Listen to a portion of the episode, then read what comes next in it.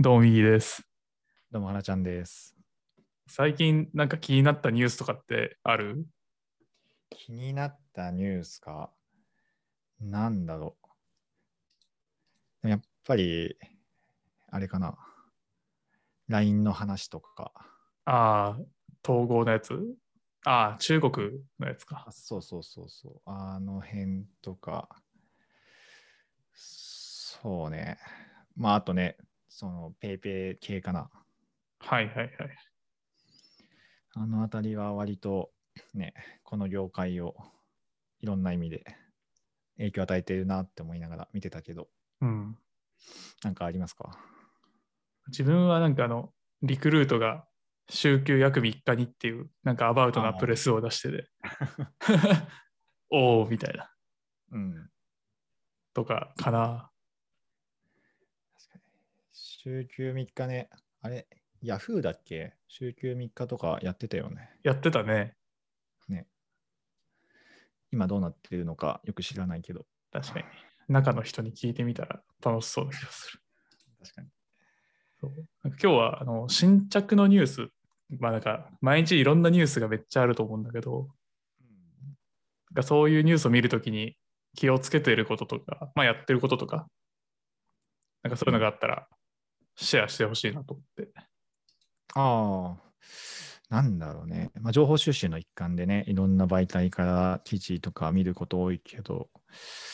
なんだろうな。そもそも何を、何で情報収集してる？えーっと、まあ、普通にビジネス界隈系はやっぱニュースピックスとか、その辺が多そうだなっていうのと、あとまあ Twitter とか SNS 系だよね。うん。なんか最近はね、あの結構 YouTube 使うね。ああ、はいはいはい。テクノロジー系とか、あとまあ、その何書籍とかのまとめとかもね、要約系 YouTuber さんとかいるし、あと、なんか最近新しいトレンドとかを結構分かりやすく解説している解説系 YouTuber の方とか多いしさ、で毎日とか週1ぐらいでアップデートしている人もいるし、うん。日本人はちょっと少ないかもしれないけど、海外 YouTuber 含めるとめちゃくちゃ多いからさ、うんうんうん。そっちを英語勉強の一環で、あの、英語を手段として使うっていう方が、なんかコスパ良さそうだなって思って、情報収集を YouTube で英語でやるっていうのが最近のトレンドやね。なるほどね。まあそっちの方が明らかに情報量多いもんね。うん、明らかに多いよね。日本だけじゃないもんね。なんか海外の人が英語で日本を語る動画も結構多かったりするからさ、へえ。その視点も割と面白いなって思うね。うんうん。あと、まあ普通に、あとあれかな人人経由。ああ、確かにね。結果ね、人経由が一番いいのかもしれない。うん。そのコミュ、まあ、人経由というか、コミュニティ経由。なんか今自分の場合だと、そのビジネススクール系とか、普通にあの同期とかのネットワークとか、副業系のちょっとプログラミング界隈のところだと、まあ、それぞれ違ったドメインの人たちだから、そこでなんか、まあ、一日に誰か何人かさ、こんなニュースあったぞって共有するやつって、割とホットなトピックだったりするから、勝手に入ってくるみたいな感じには、うんあ自分から取りに行くっていうよりも勝手に入ってくる感じになってるのかな。あそその形作れてたらめちゃめちゃいいね。ただ、あれかな。あで、えっ、と、その気をつけていることで言うと、今話しながらあの思ったのが、あの、タイトル見て、内容を予測するおは持論を考えるとかやってたな。うーん。なんか昔というか入社したての頃はその世の中のことをよくわからないからいろんな媒体であこんなこと起きてるんだとかあこんなことあるんだとかいろいろ見てたんだけどある程度社会人経験とかそのあたりのドメイン知識がついてくるとタイトル見てあとその誰が発信してるかっていう発信元とタイトル見てあなんかこんな内容なのかなっていうのを予測したりこの内容について自分どう思うかなっていうのを考えて、あの記事を開かないっていう時もあるね。はいはいはい。その新しい論点を提示されて満足され満足するみたいな内容は、まあ、そんなに多分こういうこと書いてあるだろうし、まあ、自分が思った内容書いてなくても、まあ、特にいいかなみたいな。そういうあのスマホにプッシュ通知来るようにしてあるから、そのプッシュ通知で、 Slack に結構飛ばすようにしてるから、 Slack のこのプッシュ通知だけ見て、あ、なんかはてブでこんなことの、なんか盛り上がってるなとか、 NewsPicks でなんかこんなこと話題になってるなとか、そこの話題になっているタイトルだけで満足してるのが最近かもしれない。ああ、なるほどね。最近、煽りタイトルめっちゃ多いよね。多い。なんか、結構テレビ的になってきたなと思って。うん、そうなんだ。なんか、ありますか？あの、情報収集している媒体とか、気をつけていること。基本的には、まあ、自分のいるそうデータ分析界隈とかだと、もうツイッターが一番早いから、うん。ツイッターとメルマガぐらいかなを見てるのと、やっぱり言ってくれたみたいに、やっぱし社内とかのそのコミュニティで同じ界隈の人たちがこう、ニュースを発信してたりするやつを見てるかな。うん。あと、原ちゃんと逆で、あの、半年前ぐらいまでそうだったんだけど、あの、タイトルだけ見て満足し,、している感じだったんだけど、結構書いてあることとタイトルがずれてるなっていうのを最近思い、うん。あの、前、前、原ちゃんに教えてもらったこの Slackをさ、個人 Slack を作るみたいなのをやり始めてからはうん、ちょっと読んで、なんかこういうことかなみたいなのを、だ気になった記事に関しては書き留めて、なんかインボックスに入れとくみたいな、ああ、とかをしてるから。確かに。それは同じく、同じことやってるかも。チャンネルで、その、ストック用のチャンネルがあって、あ、これはちょっとストックしとこうみたいな。うんうん。後から検索できるように、ストックチャンネルはあるし、まあそうだよね。内容、タイトルと内容はもう全く一致しなくなってきてる。そうそうそう。でむしろ、その、なんだろう、その広告として、なんかこういう、多分この送信元、発信元の人が、こういう記事タイトルを書くっていうのは、おそらくこういう人たちに、なんか、こういう行動変容させようとして記事書いてるんだろうなって思いながら見たりすると、そのマーケティングの観点で、とかプロモの観点で、なんかどういう構造で、なんか、あの、文章設計してるかとか、見やすくしてるかとか、そっちに目がいっちゃうよね。なんか内容があんま入ってこないよ。確かにね最近の記事。それは思う。あ結局だから、そのね、同期とか、その自分の人的つながりの人の方が、本当に重要な情報がちゃんとコメント付きで来るから、そっちの方が情報の質高いなって。うん。確かにね。なんか、やっぱりあんまり流れてくるだけの記事をみんな見ないよねっていうのはちょっと思ってて、うん。なんか RSS とかを Slack に連携して、あの社内で垂れ流してるチャンネルとかあるけど、ななんか通知は来てるけど、多分そんなみんな見てなくて、なんかその中で、あ、面白いな、これと思ったやつを、なんで面白いのかとか、あの、この記事で言ってたこと、別の記事で言ってたことと、こう関連しそうだね、みたいなのを、ちょっと、ちょっと1行2行まとめて、ポストするだけでも、へえ、そんなのあるんだとか言って、他のところでシェアされたりしてて、いや、みんなが見てるチャンネルにもあるぞ、これ、みたいな。ただそれあるよね。その、まだ情報自体に価値がないからさ、うん。そこにどういう付加価値というか、編集を加えて、また拡散するかみたいなところ、まあ拡散というか、共有するかっていうところだと思うから、なんかリンク、まあ、ある程度、その前提とかドメイン知識が共有された仲間内であれば、記事共有するだけで、あ、こいつ多分こういうこと言いたいんだろうなっていうう、んうんうん、確かに確かにコメント。すら書くコメントすら書くのめんどいんだろうなっていうのでわかるけど、それがない状態だと、ソーファットというか、何みたいな、で何うんみたいな感じになっちゃうから、そういうのは、記事だけ見てるとね、なんかで何みたいなもものが多いからさ、確かに。まあね、みんな、あのもうこの情報爆発時代で PV 稼ぐのに必死なんだろうな そうだね。な、最近見るときに気にしてるのは、あの、週刊文集とかすごいなって思うんだけど、あの、大臣の接待みたいな話あるじゃないですか。ありましたね。あれもなんかこう、今までの文集って単発でなんかちょっと、なんだろうな、スキャンダルをドーンみたいな感じだったのが、なんか東北新聞社から始まり、総理大臣の息子とかを捕まえ、で、NTT に行って、こうなんか、うまく情報が流れるようになってて、うん。多分意識はしてしてなかったみたいな記事もあったけど、そういう流れをちゃんとストーリーがあるのはすごいいいなって思う。うん。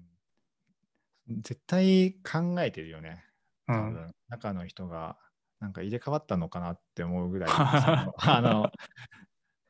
多分もうさ、だって同世代ぐらいでもやっぱ30代とかなら多分それなりのポジションの人多いと思うしさ、そこに対しての意思決定力もあるんじゃないかなとか思うと、やっぱ今時のその市場の声とかを踏まえると、やっぱこういうストーリー形式で、なんか単発でやたらめったら打つのではなくて、なんかこういう記事をこの世の中に出すと、多分こういう反応があって、で、こうなるから、そのタイミングでこれ流しましょうみたいなね、そういう先読みしながらやってたら、結構すごいなとか、面白いなとか思いつつ、その、さらされてる方はたまったもんじゃないかもしれないけど。そうだね。なんかそこから文集オンラインへの課金動線もすごい綺麗で、ああね。その書籍出るまで待てない人はもうオンライン行っちゃえばいいですみたいな感じで、あ、これすごいなと思って、逆に、あの、NTT ドコモが TOB された時のうん。ダイダイヤモンドがなんか NTT がこう GAFA 対抗だみたいな記事を出してて、ああ、出してたね。なんかそれをプレミアム会員になって読んだんだけど、なんか全然内容なくて。なんかプレミアムになったのに、あの、ウェブの記事で2ページしかなくて、一つの記事が。広いね。その記事もなんかもうタイトルで全部言ってるしみたいな。もう2日で解約した。ひどいな。読める記事読んで全部解約した。確かに。あの、原ちゃん言ってたみたいに発信元は結構気にするようになったかな、それから。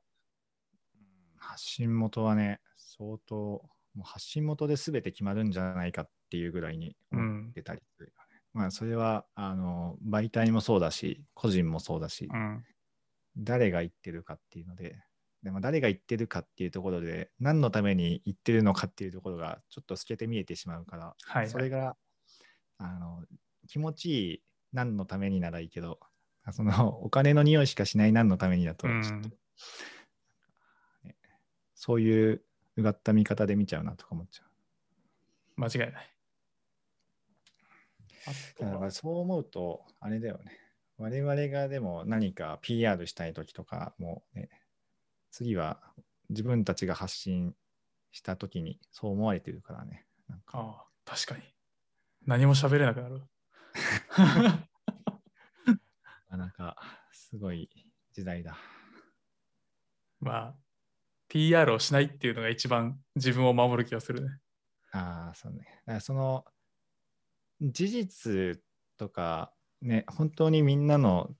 ためになるような情報を与え続けるとか、まあ下手に俺が俺が俺がみたいなのはね、最近の風潮には合わないと思うし、うん。単純にね、聞いていて、見ていて、なんか、ほハッピーな気持ちになるかどうかぐらいな、そういうふわっとした感覚でいいんじゃないかなとか思ったりするけどね。確かに。あの、新しいニュースを知るやつで、YouTube って言ってたけど、うん。俺割とポッドキャストとかも聞くから、うん。ポッドキャスト経由であのニュースの内容を知ることも多くて、ああ、それはあるね。まあなんかね、あのスタートアップのトレンドを喋ってたり、海外のトレンドを喋っているようなニュースの番組もあれば、単純にそこで喋ってるパーソナリティの人が気になったことをあの自分で調べて喋ってるみたいな。うん。なんか、ああいうのは文字で読る読むよりも、だいぶ頭に入ってきやすくなってきたなとは思って。そうだね。もう、一時情報がさ、ないからさ、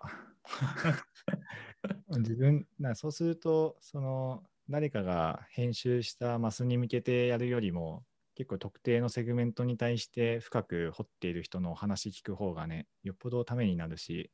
学びも多いし、コスパはいいなって思うから、ポッドキャストとかね、YouTuber とか、その界隈の人たちの話を週一で聞くだけでも、大体ね、アップデートされ続けるし、そういう時代になるんだろうね。ただちょっとそれのね、少し怖いのが、その、なんだ、セレンディピティじゃないけど、はいはい。予期せぬ情報に合わなくなるっていうのが、いや、本当そう思う。それが、たまにね、それもあって、あの、LINE のエンタメニュースとか見たりするよね。LINE 開いて。あ なんか、あの芸能人の顔がどんどん出る系のやつね。そうそう。特に芸芸人界隈だけは見てるけど。あそうだね。あの、基本的にパーソナライズの方向に向かってるから、あの、フィルターバブルにみんな閉じ込められそうになるから、うん。どうやって今まで興味持ってなかったところに行くかみたいなのは、まあめちゃめちゃ難しい問題だよね。うん。そこね、ちょっとデジタルの難しいところがあるよね。まあなんか、どこだっけ？ネットフリックスかなんか、あれだっけ？パーソナライズしつつ、たまにランダムなものを与えたりして反応を見るみたいな、そういうことやってたりもするだろうし、そういうのはね、パーソナライズの一環として、そのセレンディピティ問題の解決策として、なんかランダムコンテンツを与えるとかありそうだけど、なかなかね、限界があるだろうし。まあそうだね。なんか、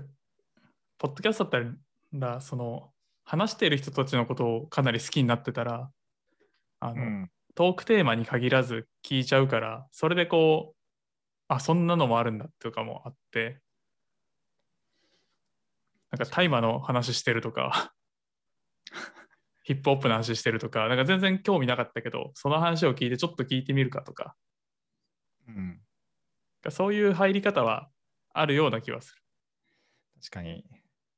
人、あ情報っていうよりもね、その人が何を言ってるかっていうところが結構付加価値な気がするし、で、その人がね、大体みんなそのつまんない、つまんないというか、同じような内容をね、同じテンションで話すのではなくて、その人ならではのいろんなバックグラウンドで、その人のことを、その人っていうか、そのコンテンツとか対象を話すだろうしね、アヘンとか、シリコンバレー、もうシリコンバレーしか思い出さないな。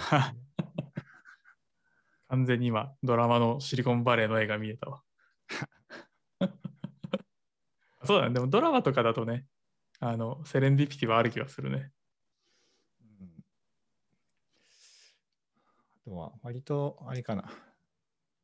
最近の、そういう、だから流行りとか、流行りって、流行りっていうか、なんだろうな、ビジネスとか一切関係なく、世の中の動向とか流行りとかは、お笑い芸人から仕入れてることが多いかもしれない。ああ、芸人が大体ネタとしてそういう時事ネタとかあの最近のことを話したりするしその辺を、まあ、好きで見てるからさ。あちこちオードリーとかテレビ千鳥とかはい。有吉とか。そこからどんどん勝手に入ってくる。勝手にというか自分が見てるんだけど。逆になんかよくわかんないニュースが全然入ってこなくなったの。ああ、なるほどね。在宅になってから、割と、ちょっと意意識的に休むために、普通にテレビを見るんだけど、うんテレビのニュースのなんか多分4割から6割ぐらいもうなんか YouTube とか Twitter の動画なんだよね。あそうなんだそうそうそう。なんか Twitter で誰々さんが投稿した動画がほにゃほにゃみたいな。ああ確かに最近ね、もうそこの垣根がね、なくなってきてるよね。あ、そうそうそう。とかを思うともう Twitter でええやんとかしか思わなくて、なんかテレビに求めてるのってもう天お天気とお天気を喋るそらジローぐらいしか見てないんだけど、確かに、お天気と、そうだね、待って、芸能人こそインスタライブとかね、そっち側の方が親密感あるし、テレビ、まあね、テレビに関してはもう散々言われてきたことだし、うん。改めて考えて、最近のそのニュースの摂取方法を考えてみたら、あんまりニュースそのものに対して、こう、取りに行くことはなくて、うん。それを誰かが、誰かっていうのが専門家の人が解説してるとか、うん。考察してるものを読む方が、なんかコスパいいなと思えてきちゃって、そうだね。それが出るまで一瞬待つかな。うん。ああ、確かにね、解説記事がね、すぐ出るからね、2日後ぐらいにそうそう専門家のそうそうそう。しかも、ノートとか、聞いたとか無料の記事で。そうそうそうそう。とか、もう今だと YouTube でそれについて、そこのスペシャリストが分かりやすく5分、10分で解説動画出したりするし、うん。確かにそっち、だやっぱコンテンツがもうね、編集されたコンテンツが当たり前になってきたから、普通のコンテンツ読まれなくなってるよね。うん。確かに。なんかいいのは、そういう解説記事が、多分さっきも話してたみたいに、いろんな人がいろんな意図で書くから、うん。け結構なんかいろんな角度から記事があるから、割と多角的に物事がこう理解できるというか、確かに。あとここはみんな憶測入ってるなとか、ここは事実として間違いないなみたいなのも、なんかいっぱい記事記事というか読むと結構分かって、なんかいいトレーニングになってるなって感じはす確かに。ずーっと昔に、あの、ひろゆきが、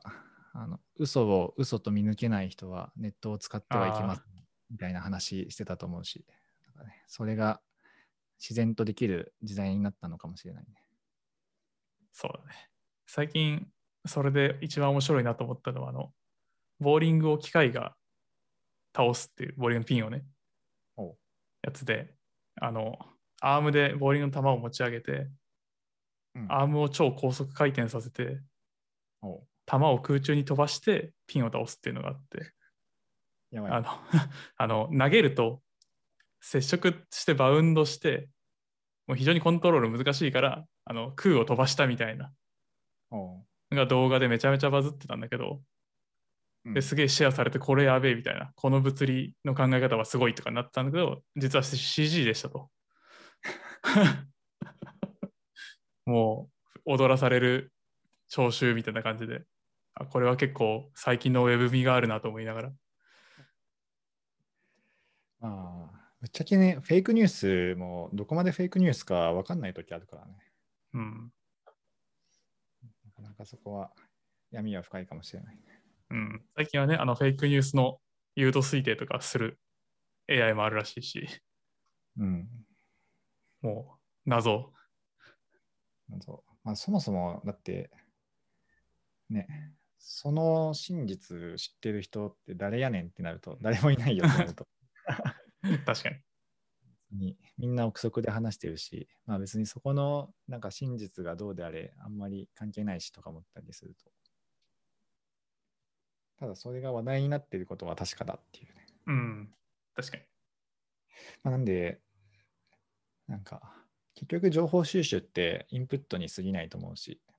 やっぱアウトプットする先をいくつか用意しておいて、そのアウトプットに必要な考えとか仮説とかを常に持っていると、その仮説検証にインプットが常に使えるから、やっ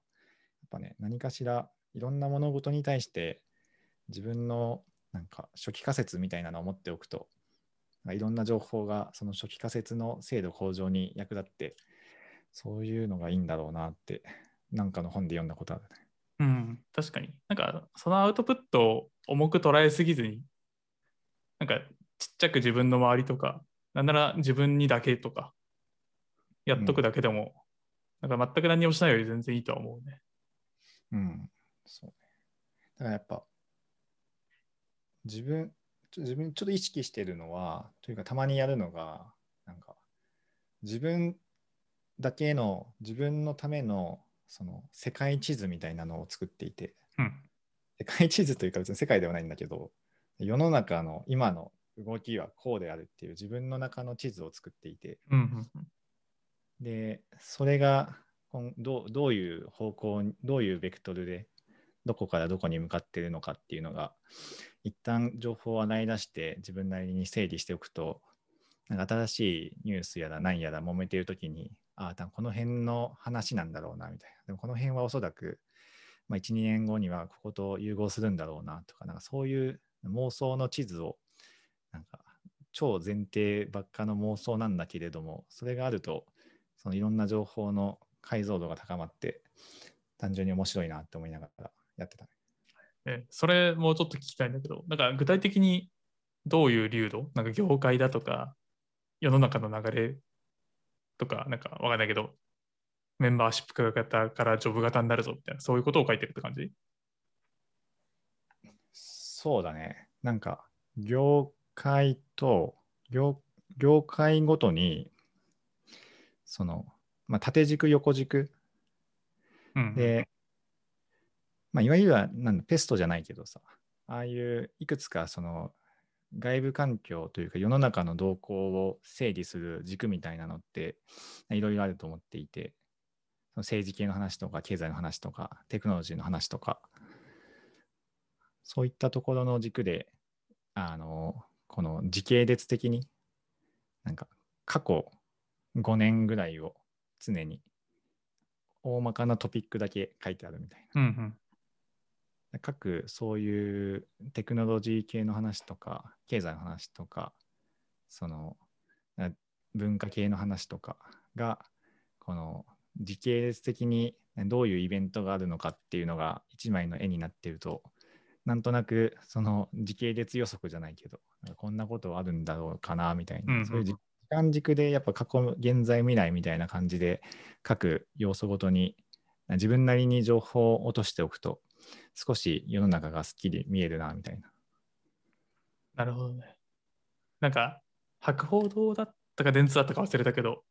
なんかそのあたりの会社があの5年先予測みたいなのを確か毎年出してて、うん、なんか新規事業を昔やってた時にたまに見てたけどあの、まあ、5年後は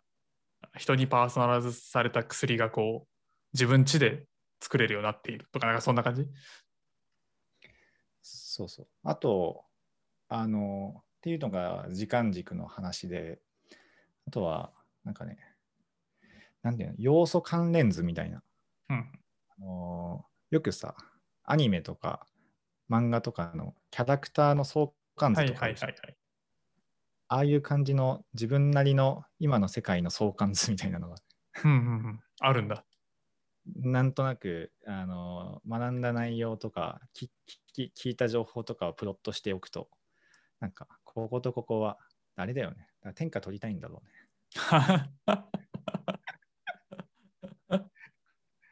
三国志の世界だ。ここスポット空いとるやん。いけるで。したいんだろうね。まあ、本当今ね、すごいこのね、テクノロジーのテックジャイアンツと、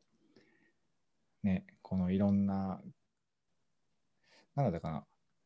多国籍企業 VS 国家みたいな縮図ってあると思うし、うん、なんかそういうのが今後、なんかどういうトレンドになるのか、なんかあれかな、歴史が好きなんだろうね。確かに。テクノロジーとか経済とか会計から見る歴史みたいな本も結構増えていて、最近。うんうんうん、そういったので、なんかテクノロジーの目線で、この時代の流れを読み読んだり、会計システムの流れで時代の流れを読んだり、うんうんうん、資本主義という流れで時代の流れを読んだりすると、なんかどこかでつながる部分もあったりするし、なんかそういった中で、なんだろうその表面に見えているものって、本当に一部だと思うからさ、その背後でなんかどういうシステムとして物事が関連しているのかっていうのをね、なんか図解したいなっていうのが、多分自分のあれだ、ね、知的好奇心の一環としてあるんだろうね。うん。確かにさっき言ったようなことって、本当ここ数十年から100年ぐらいで起こったことだから、うん、全体の歴史の中で言ったら本当一瞬だから、もっともっとなんか、引いた目線で見ると、変化がどうなるかって分かりやすそうな気がするね。あ、そうそうそう。銀河英雄伝説とかね、久々に見たりする。こうやって繰り返してるんだなとか思うしね。まあ、ちょっと長編すぎてね、心折れる系だけど。でも、だいなんか、コロナになって、また読み出した人が増えたみたいだし、うーん。やっぱ、いろいろ、なんていうの、そういう、人とは何かみたいな、人はどこからどこに向かうのかみたいなのが、ねかれ描かれてる感じがあるし、なかなか眼蓄深いなって。